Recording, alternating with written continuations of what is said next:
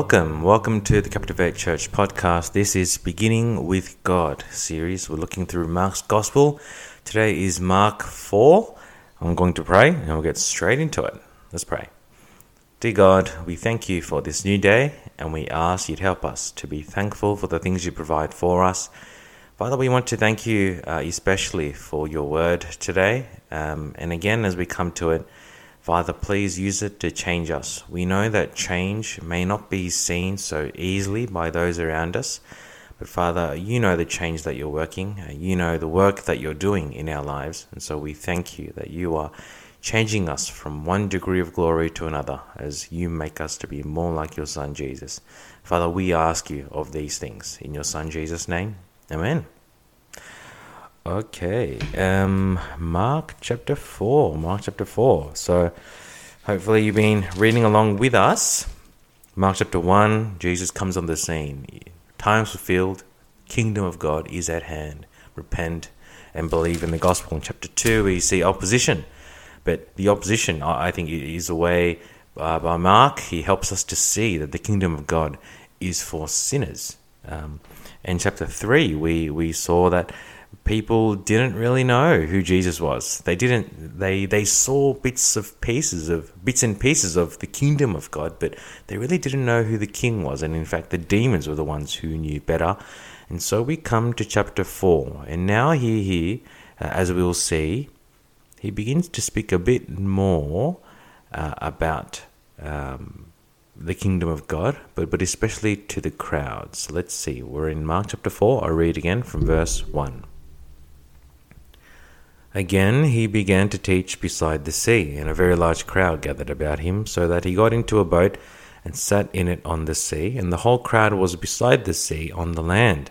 And he was teaching them many things in parables, and in his teaching he said to them, Listen, behold, a sower went out to sow, and he sowed, some seed fell along the path, and the birds came and devoured it. Other seed fell on rocky ground, where it did not have much soil, and immediately sprang up, since it had no depth of soil. And when the sun rose, it was scorched, and since it had no root, it withered away. Other seed fell among thorns, and the thorns grew up and choked it, and it yielded no grain. And other seeds fell into good soil, and produced grain, growing up and increasing and yielding thirtyfold, and sixtyfold, and a hundredfold. And he said, He who has ears, let him hear. And when he was alone, those around him with the twelve asked him about the parables, and he said to them, To you has been given the secret of the kingdom of God. But for those outside, everything is in parables, so that they may indeed see, but not perceive. They may indeed hear, but not understand, lest they should turn and be forgiven. And he said to them, Do you not understand the parable? How then will you understand all the parables?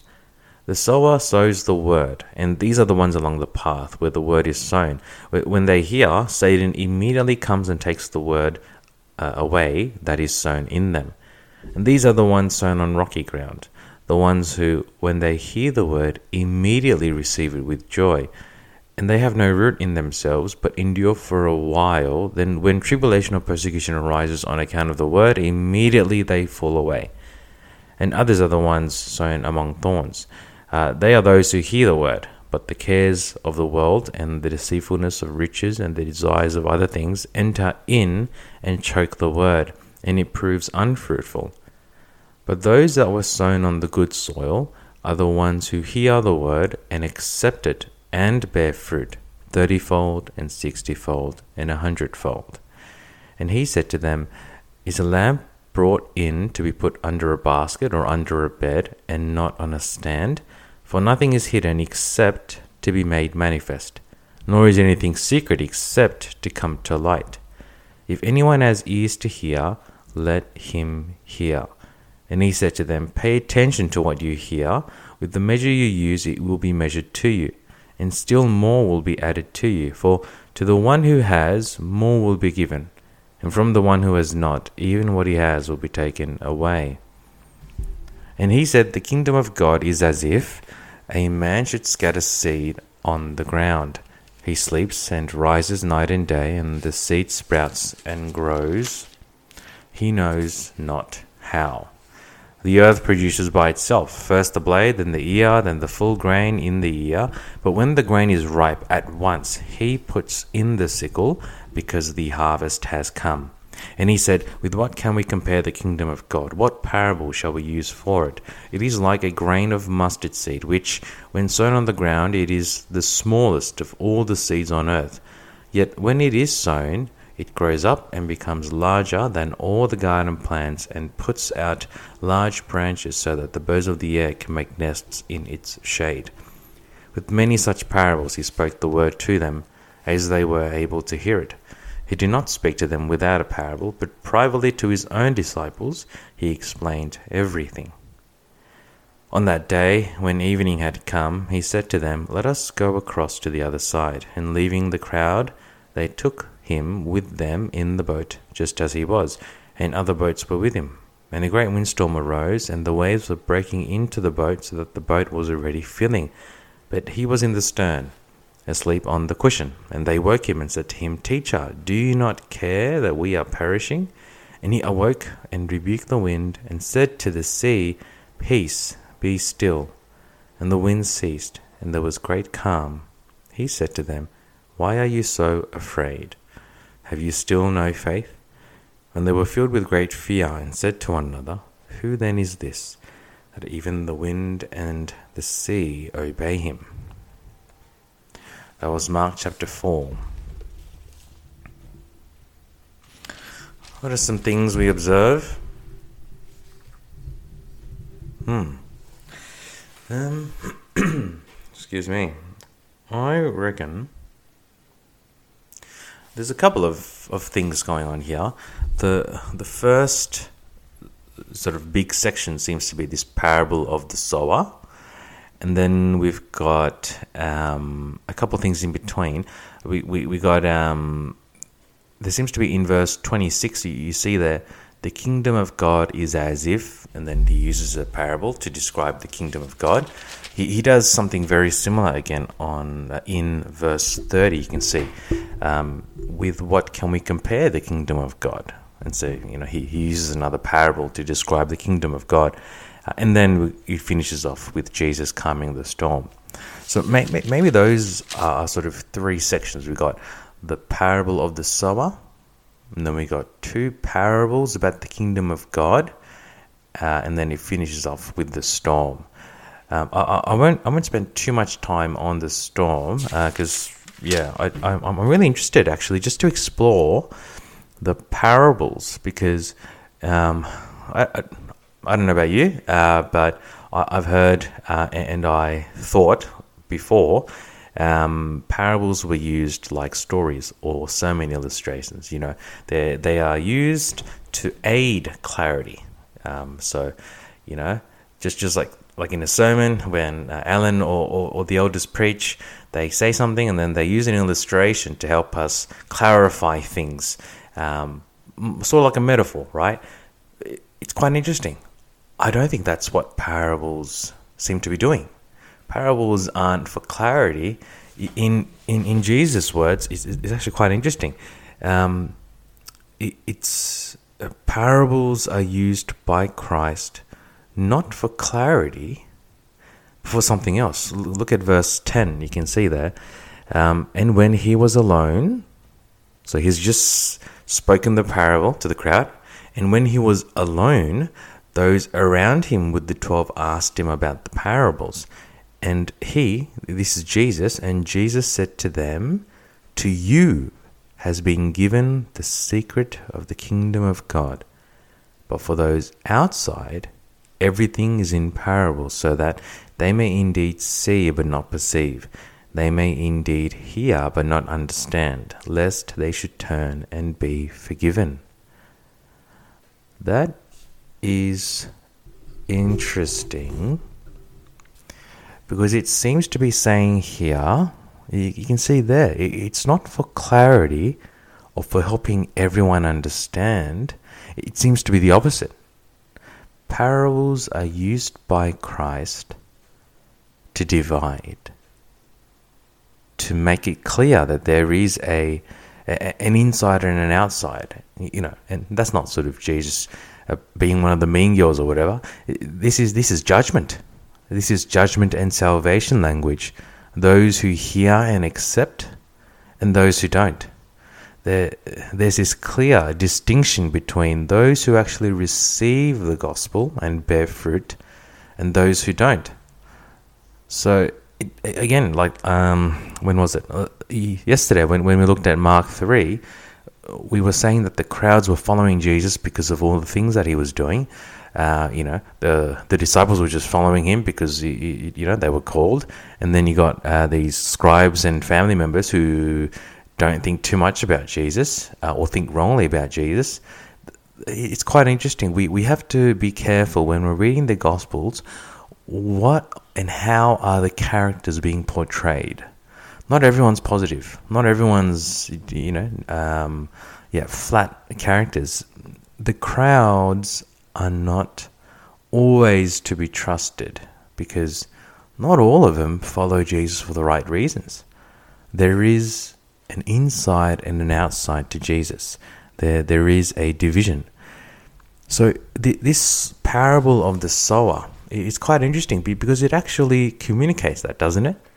There are four seeds, and each of the seeds are the word, as Jesus he describes uh, in verse 14. The sower sows the word. And then you've got different ways that people react. So it's the same word, right? It's the same word, it's the same gospel, it's going out in the same way, and yet four different groups of people receive it differently. There's an inside, there's an outside. Some people hear it and bear fruit and grow in abundance, like the fourth seed. Others are like the, the other three seeds. They may even have, um, you know, uh, initial signs of growth, like the seeds that were on uh, uh sowed among the thorns or in shallow soil. But in the end, it, it doesn't come to fruit. Um, nothing happens. They they all die away. So it's quite interesting because I think the I'm saying the word interesting a lot because it, it, really is like um, this parable of the sower in Mark's gospel seems to be the parable of parables. It, it, it seems to be the first thing, the first parable that's explained by Jesus to help understand all the other parables that are about to come out. The reason why I say that is not just because of um, Jesus he explaining the parable uh, with such depth from verses 10 to 20 of chapter 4, but also have a look at chapter 13, uh, sorry, verse 13. And he said to them, Do you not understand this parable? How then will you understand all the parables? Plural there. So Jesus is saying, Look, if you don't understand this initial one, then you have no chance with understanding all the other ones. Now, why is that the case? Well, as we said, this parable is trying to show that there's an inside and there's an outside. Um, to the disciples, things are explained. In fact, secrets of the kingdom of God are explained to his disciples, but not to everybody else. So, this parable is not just you know a, a, nice little story that, that helps us consider oh which of the four seeds are we? It's actually it, it's it, it's a very very big statement of judgment and salvation. It, it, it gets it gets me at least to to think about have how do I listen? How do I listen to the word of God? Um, I think that's the, that's worth exploring because um, with, the parables that Jesus then uses going on, he speaks about the kingdom of God. And, and when we see these parables, sometimes they're like, oh, I sort of get what they're trying to say. At other points, it's just like, what? Like, why are you talking about? Why are you talking about seeds again? Is this related to the four seeds, or how is this seed different? And, and then there's a mustard seed. Like, what's going on? You, you know, it, it. I think we need to. And sorry, for me, it's it's causing me to think about how I listen. Yeah, that, that that's that's what this passage is, is really getting me to do. How do I listen? Um, I, I I don't know. You like let's let's have a. I'm trying to think because um, my my sort of disposition, normal disposition, and, and in fact part of my you know employment, if you will, is to speak. but um, in fact, when I think about it, I think a lot of what I do is, is also just listening to, to things. Now, that's just a job. When I think about my Christian life, Jesus here seems to be saying, a way you know that you're a disciple or not is how you're listening. Um, oh, it just reminded me, you know, in chapter 4, weren't there bits uh, in verse 9? He said, He who has ears to hear, let him hear. It comes out again. Where is it? Uh, gosh. Or maybe, no, I'm quite sure I saw it again. Yes, yes, verse 23. If anyone has ears to hear, let him hear. And he said to them, pay attention to what you hear. So I, I really do think Jesus is using the parable of the sower as the parable among parables to help us think about listening, help us think about what we're hearing. It's, it's, it's as if how we listen to God's word is a way of us seeing how we're going in our Christian life. Because that's the division, right? Inside and outside. So um, I mean, have a think about how you how do you hear? How do you how are you going in listening? It, it's quite interesting. Gosh, I feel like interesting is my you know the word that I use. Like people use the word good.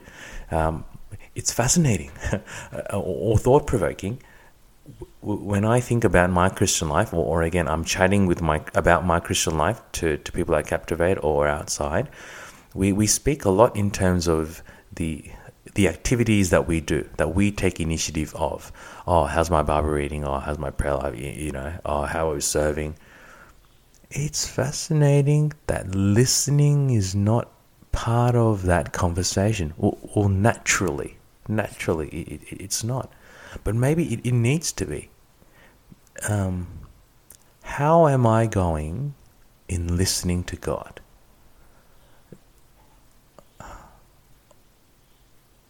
how yeah that says stuff about attitude you know what is my attitude when i'm listening to god? Am i listening as someone who wants to be changed? Like you know when you're having a conversation with someone um, yeah some conversations you know okay the other person uh, is just trying to tell me what they want to say. They're not really listening. Yeah they're nodding and they're saying yep yep yep um, but they're actually not listening and so they're not actually willing to change. Like, um, yeah, I've been in conversations where they usually start their response by saying no or but wait, you know, that's when you know, okay, this guy has has no real uh, willingness to, to listen to, to me. I'm thinking, oh, do I treat God like that? Like when, when I hear God's word, it's my response. No, no, no, but, but, but, or, you know, yeah, I understand what you're saying, but, but, like, as if I'm, you know, like I don't want to listen to what JC is saying. Or sometimes I was like, oh, yeah, yeah, I understand what you're saying. Okay, sweet. Hey, by the way, can we speak about the weather? You know, sort of, it goes through one ear and then out the other very, very quickly. Like, I'm just trying to think, what is our attitude to listening to God's word? Are we willing to change? you know, a, a humble and a contrite heart is what God seeks. That's what God values. What, yeah, um, I, I think I want to pray more that I can be of an attitude of listening. I, yeah. I think when we speak too much, you know, it's quite ironic. It's a podcast, and for the past 20 minutes you've been hearing my voice but um, when when we're speaking we are unable really to be at a place of change. It's hard. Maybe we need uh, sorry the bible tells us we need to be more open to god's word to, to listen. Let's think about it just um, for me i'm going to think about sermon. During the sermon how do we go in listening? Um, I've, I've chosen that to reflect on myself because sometimes, uh, you know, it's it's one of those, um, what do you call it? Uh, just bad habits that sometimes I have on Sundays is, you know, part of what, what I do as a pastor is to think about, okay, how can we best love the congregation? And so sometimes I'm listening to the sermon not as a child of God, but as an employee of Captivate. Like, if you know what I mean, just trying to think, oh, okay, did that work? And okay, well, that was said. How will this person think? What's the best way? Rather than saying, God, change me. You know, that, yeah. So I think a lot of it has to do with attitude, right? A lot of it has to do with what's what's our attitude when we come to God's word on a Sunday when we're hearing God's word? What's my posture? Am I there to be entertained? Or am I there to hear the words of the one who saved me? Surely it has to be the latter.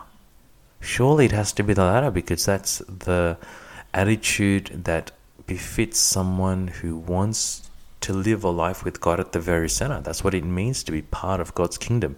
Not active and going forward, but on our knees beside Jesus with our hearts and minds open, willing to be changed, desiring to hear our Master and our Father.